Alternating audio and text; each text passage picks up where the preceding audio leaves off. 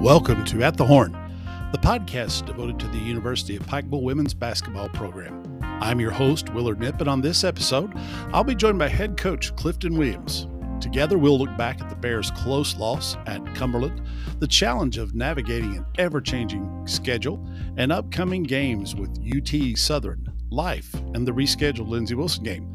I'll update the Mid South Conference standings, key statistics for the Bears, and the Buckets for Backpacks Challenge all in this episode of At the Horn.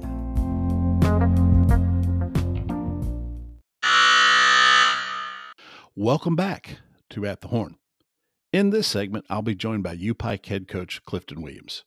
In the past week, the Pikeville Bears were scheduled to travel to Lebanon, Tennessee to play Cumberland University and then to Columbia, Kentucky for a matchup with Lindsey Wilson College. But just as Coach Williams discussed in the last episode, in the age of COVID, a coach has to be flexible the team's travel plans changed before they even left Pikeville. We're sitting there in the U Pike gym waiting to get on the bus to to go to uh, Lebanon, Tennessee. Phone rings notifying me that a handful of players had tested positive on Lindsey Wilson's team and that they were shut down. Uh, come to find out, they're shut down for five games. That meant we had a one game trip, and uh, we needed to go and and get get it done. One of the items Coach Williams and I touched on last week was a statement he made in which he said college basketball is a game of runs. The Bears' contest with the Phoenix of Cumberland University certainly stands as evidence of that fact. After the Bears jumped out to an 8 to 5 advantage with 656 remaining in quarter number 1, they suffered a scoring drought in which they managed only 4 points for the remainder of the quarter and at the quarter break trailed 22 to 11. Cumberland would ride the momentum to a 16 to 7 run to open the second quarter, extending its lead to 20 at 38 to 18. Pikeville, however, had a run of its own, outscoring the Phoenix 18 to 4 over the last 335 of the period, which included a 12 to nothing run to end the first half, cutting the deficit to 42-36 at the intermission. I probably felt like it played a whole game by halftime. I mean, it's it was we had a slow start. They came out super aggressive. Uh, they had a really good game plan, uh, and and it's a well coached team. I've known Scott Bloom for a while, and he was at Grace, and he's taken over there. They've had some transfers come in this year, and they've been competitive with everyone, similar to us in a lot of ways. But they lost a lot of close games early, and and so knowing that this is going to be a competitive bunch, uh, we we prepared. I thought we prepared well. Um, but we wound up with a slow start. You know, we're down 10 after the first quarter. Uh, the ball's just not bouncing our way. Shots aren't falling. You know, we're facing some adversity on the road. In b- burning timeouts, trying to keep the, the game close and, and, keep our girls connected um, and competing. Before we got a handle on it, it did balloon to 20 points in the second quarter. Um, but but what helped us was our own level of aggression in the second quarter and, and we started attacking the rim and we got them in foul trouble. I believe we went to the free throw line 13 times in the second quarter. 16 times in the second 16 quarter, times. We made 13. Um, this is what helped us turn the game around. Gotten the bonus early. We stayed aggressive. We picked up our defense a little bit with the press and we got them to turn it over a little bit. So uh, there were four turnovers. They they com- we had four turnovers in the in the second quarter. They committed three but it's our ability to get to the free throw line. We only had nine field goal attempts in the entire quarter. Yeah, they had 19 field goal attempts in the in the quarter, uh, and and but they had two free throw attempts. They made them both. But but you go to the line 16 times in that second quarter, 13, 11 point differential there at the line allowed you to cut into that lead. While the Bears had momentum going into the locker room at halftime, the start of the second half mirrored the first with Cumberland once again extending its lead back into double figures. We had momentum leaving the floor in the second quarter with an opportunity to continue that in the third quarter by coming out and starting fast, starting strong. And we did defensively because we got two or three stops initially. Mm-hmm. We couldn't get the ball to go through the basket early enough to continue it. I felt like if we scored the basketball, we put more pressure on them, right?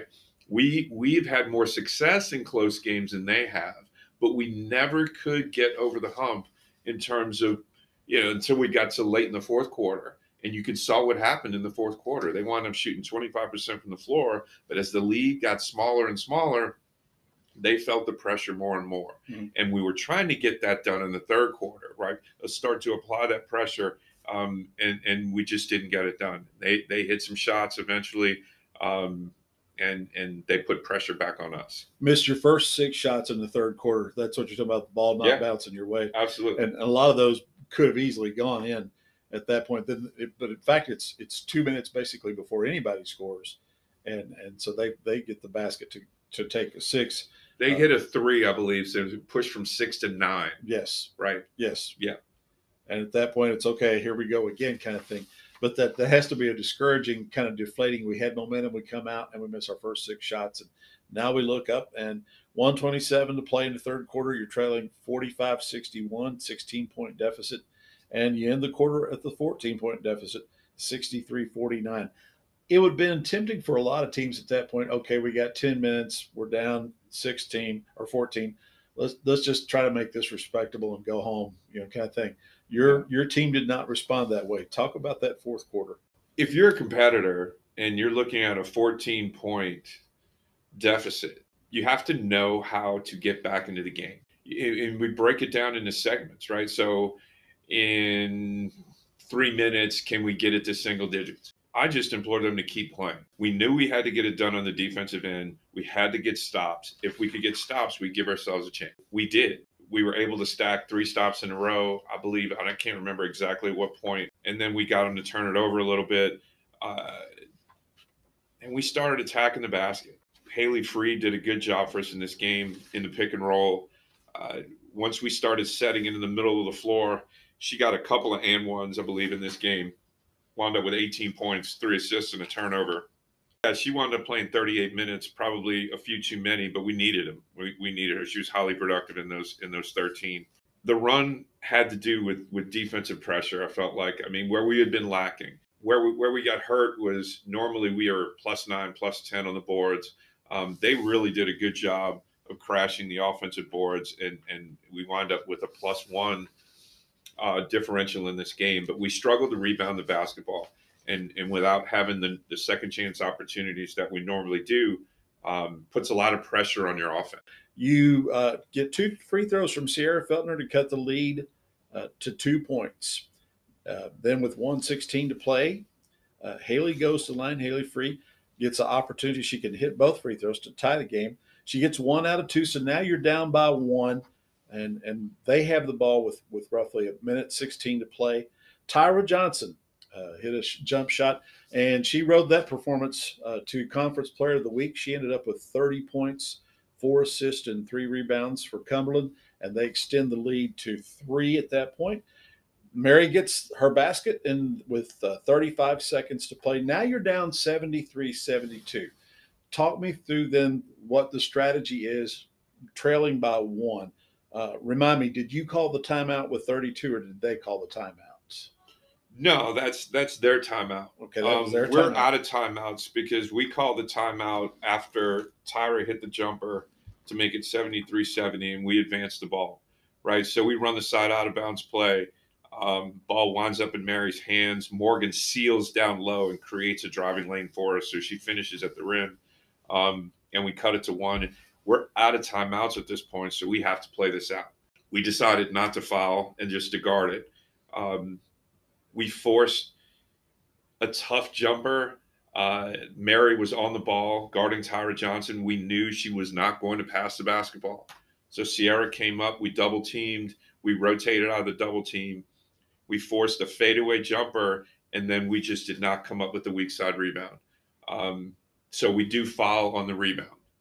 So they go to the line, they hit two uh, without timeouts. We've got to go the length of the court. Um, we get it up the floor. Uh, we get off a three. It gets off the back back of the rim, back of the backboard. Mary just missed it. So tough way to lose that one. Um, a game like we felt like, you know, going in, uh, we had a good game plan. One of those games where, you know, you set game goals, we fall short of our game goals. You know, one of our strengths, they were able to, you know, I got to give them credit. You know, they they did a good job on the boards. Um, and and that's one of our strengths. So kind of a little bit of a wake up call for us going out on the road and, and just understanding how tough it is to go out and win a Mid South game mm-hmm. on the road. And, and, and we just got to do a better job of competing. Um, got back to basics a little bit and, in some of the things we do in practice. Uh, and we'll get ready to go on Thursday. Which brings us to the conversation about looking ahead. So you've had two games adjusted now. Freed-Hardeman uh, canceled for travel issues, and then Lindsey Wilson because of COVID issues. Your schedule now gets a little bit crazy. Uh, you have on Thursday, UT Southern used to be called Martin Methodist. Uh, Thursday, January the 20th. Uh, that's a home game. You've got a home game on Saturday, the 22nd, against Life. Those are teams that you have already played this season. And then you hit the road to go to Lindsey Wilson. This is the makeup of the game that was missed Uh, last Saturday. Last Saturday. Right. So, and then the it gets crazy. So, talk a little bit about the craziness of your upcoming schedule, and how do you and then how do you adjust to that? Well, I mean, we talked about COVID last week, and, and we have to be able to adapt day to day because we never know what's going to happen. Well, combine weather with COVID, and now we've got to adapt our, you know, to our our new schedule, which really adds up to when starting on Thursday, we'll have eight games in 17 days. When we go all the way out to February 5th, um, we'll play three games a week, and starting on Monday, which will make the eight and 17. You know, when you add in the Thursday, Saturday this week, it's going to be challenging there's going to be days where we have to get mental reps in practice, whether we're just watching film, uh, but we have to continue to get better in those mental reps. So it's about focus, uh, even if you're not going to be practicing on the court in between games. It's attention to detail and scouting reports. It's knowing personnel. It's it's the things that people take for granted that you have time to do that you don't have the normal time to do. Uh, puts a little bit more pressure on us as coaches to have um, scouting reports prepared in time. Uh, we got to watch a little bit more film during the week, but this is the fun stuff. I mean, we may not have off days, but we get to play. Right. And and you know, if you ask kids whether they'd rather practice or play, they'd rather play, play, games. Yeah, so sure, it's not an advantage at all. But one thing that does assist is that the first two games that you kick off are teams you've already played. Both both were road games, but at least you you do know these first two opponents. Uh, we we know them. We know the personnel, but teams make adjustments all throughout the year, right? You know, we know Tennessee Southern's running some different out of bounds actions. Um, you know, they're defending a little bit differently. Their personnel changes some. They played they played big against Campbellsville and they played small against Georgetown. So we don't even know who's going to start in this game for, for Tennessee Southern against us. With life, it's it's a similar thing, right? Uh, so we can't totally rely on the last scout playing a team for the second time in a year because teams are going to adjust. So we have to do our homework. It's all about, it's from a scouting standpoint for me, it's if we're not focused in on the last two games that they played, uh, we're not doing our job. They're going to be different games. Like Tennessee Southern is, is really physical. Um, they're going to try to score in transition and get out and run. And in turn, we're going to try to run against them. So I, I expect an up tempo game there. Uh, with life, life is really athletic and and they're going to try to play iso basketball on both sides of the ball like they're going to play one-on-one defense really well. Uh, they're going to hug up to people off the ball. They're going to try to block shots at the rim. Um, you know we're going to have to take what these teams give us defensively. We're going to have to be smart in our shot selection and how we create looks. Uh, something we didn't do such a great job of at, at cumberland uh, we have an opportunity to come back home and and kind of right the ship offensively in how we play. And then Lindsey Wilson, uh, you know, we point to Lindsey. We say every game is the same, but our players know that we have not won there. We're excited about the opportunity to go, even though it's not ideal that we're going on a one game trip and we're more than likely going to travel in vans as opposed to a charter bus, with like we usually do on that trip. But no excuses. We're looking forward to that. So you'll you'll leave Sunday. That we will we will play Thursday, prep Friday, play life on Saturday, travel Sunday to Columbia, play an earlier afternoon game.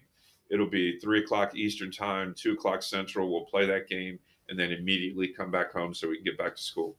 Talk about your team's health status. Is is everybody healthy and ready to go as, as far as you can tell us? Uh, yes, uh, we've got one player that's still finishing up a return to play uh, protocol from from COVID, but everybody else is healthy, and I expect uh, the player who's coming out of return to play. I believe she's going to be a full practice today, so uh, everybody's healthy.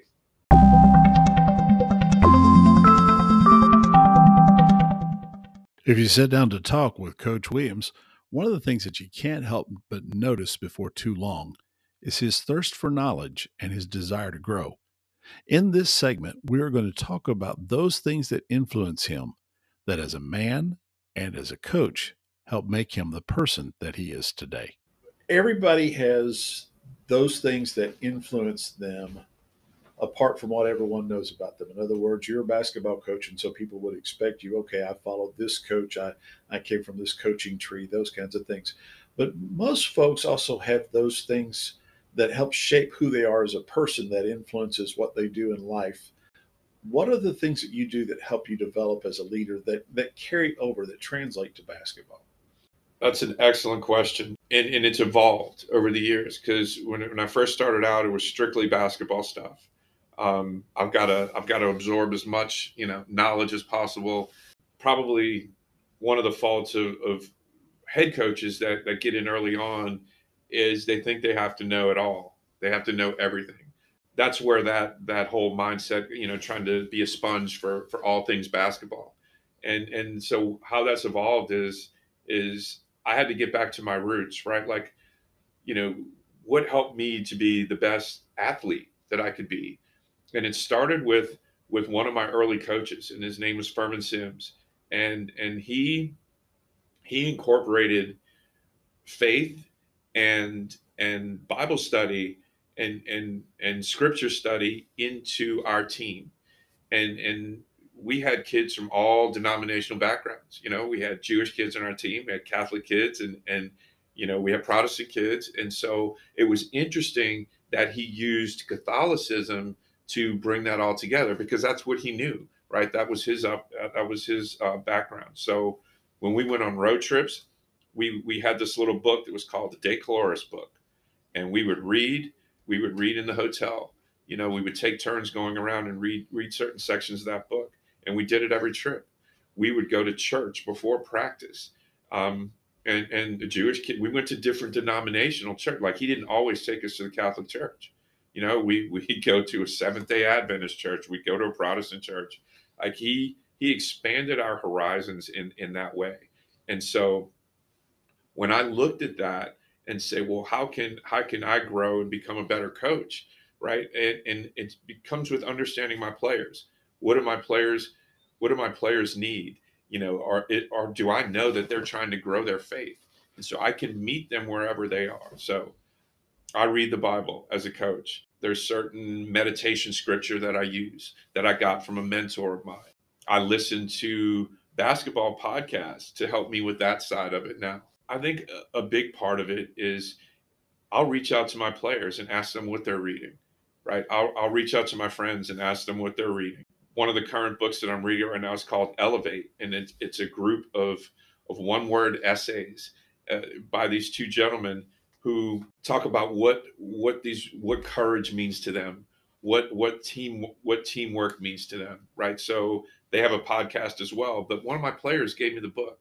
And so that's the book I'm currently reading. Does that happen often? A player give you a book? I mean, no, it it's almost it always the other way around. Often, but it happened this year, yeah. and and so you know it's it's finding out what matters most to people and and listening. It takes listening. We got to sit down and listen. Exercise is is big too it helps me you know it's something that i it helps me with my own discipline throughout the course of a season i can get lost in the day-to-day stuff with coaching right because the phone's constantly ringing but do i have the discipline to put it down long enough do i close my computer and go take care of myself because exercise for me it, the one area where it's it really really helps is my mental health it helps clear my mind so when i come into practice I can let go of whatever distractions and focus in for that hour and a half or however long we're going. It, it, helps me to keep my emotional control in the midst of adversity. These are the things that help me to be a better coach. coaching is an ongoing process of learning.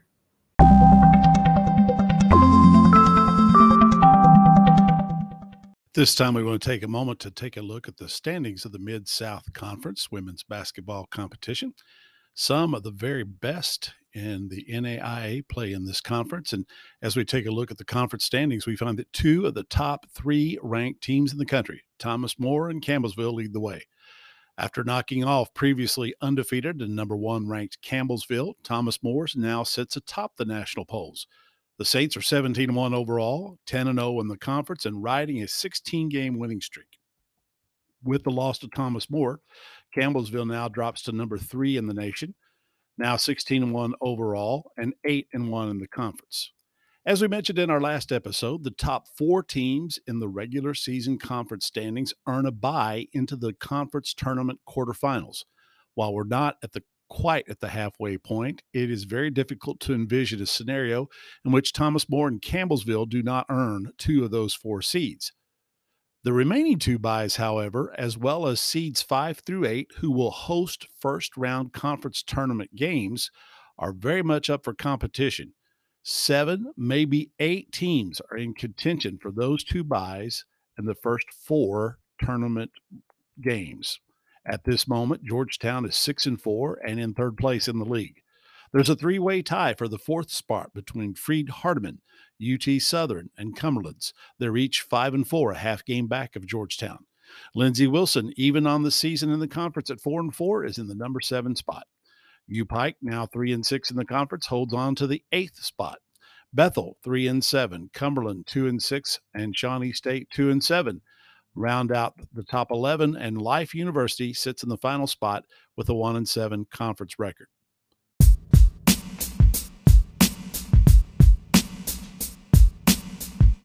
Let's take a look at the numbers at this point in the Bears season. With the loss to Cumberland, the Bears' five game winning streak is now snapped. U Pike is now sits nine and seven overall on the season, and as we mentioned a moment ago, three and six in the conference.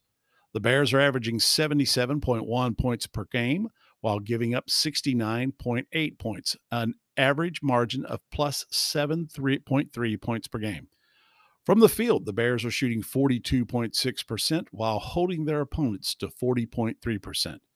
From the three point line, UPike is shooting 33.6%, draining an average of 5.9 three pointers per contest while their opponents are shooting 27.7% from long distance range, averaging 5.7 trays per game. With one of the nation's leading rebounders, Morgan Stamper, leading the way, Pikeville is out rebounding their opponents 41.5 to 31.8 per contest, a plus 9.7 rebounds per game margin. In terms of individual statistics, here are some that may interest you. The Bears' balanced offense finds four players averaging double figures.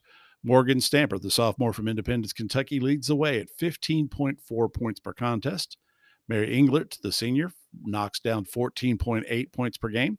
Bailey Frazier, the junior, 10.4. AJ Reed, 10 points even per contest. And Sierra Feltner is right on the cusp of the, the double digit margin with 9.4 points per game. The top five Bears in terms of field goal percentage with a minimum of 50 attempts are Morgan Stamper, 51.8% from the field, Leanna McNulty, 48.2, Georgia Sederi, 45.9, AJ Reed, 43.7, and Bailey Frazier, 42.4. The team's three leading three point shooters in terms of percentage with at least 20 attempts are AJ Reed, still at 50% on the season, now 30 of 60 on the year. Georgia Sederi, 48.3, and Sierra Feltner, 31.3. A good free throw shooting team. The Bears are led from the charity stripe by AJ Reed's 90.9%, 20 of 22 from the free throw line. Bailey Frazier at the charity stripe, 87.8, 36 of 41 on the season. And Mary Englert, 52 out of 62 on the season, 83.9%. Morgan Stamper's 12.3 rebounds per contest make her not only the team leader, but makes her among the nation's leaders in rebounding. Mary Englert averages 6.7 and Bailey Frazier 5.3 rebounds per game.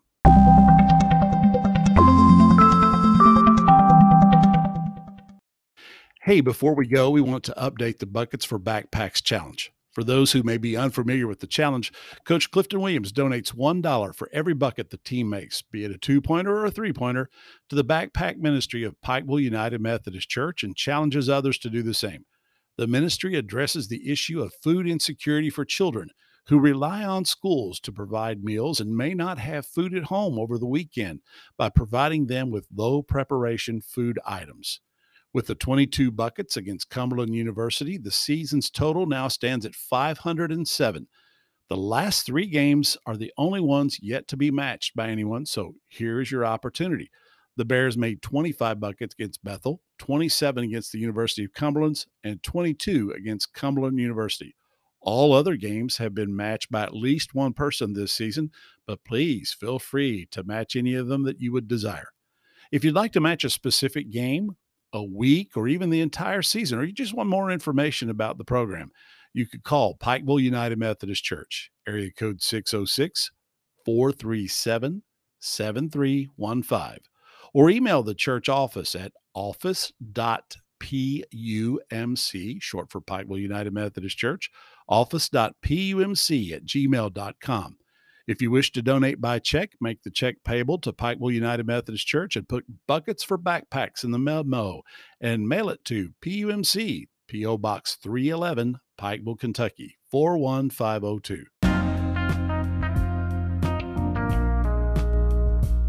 Thanks for joining us today, and join us next week as we bring you another edition of At the Horn. Go Bears!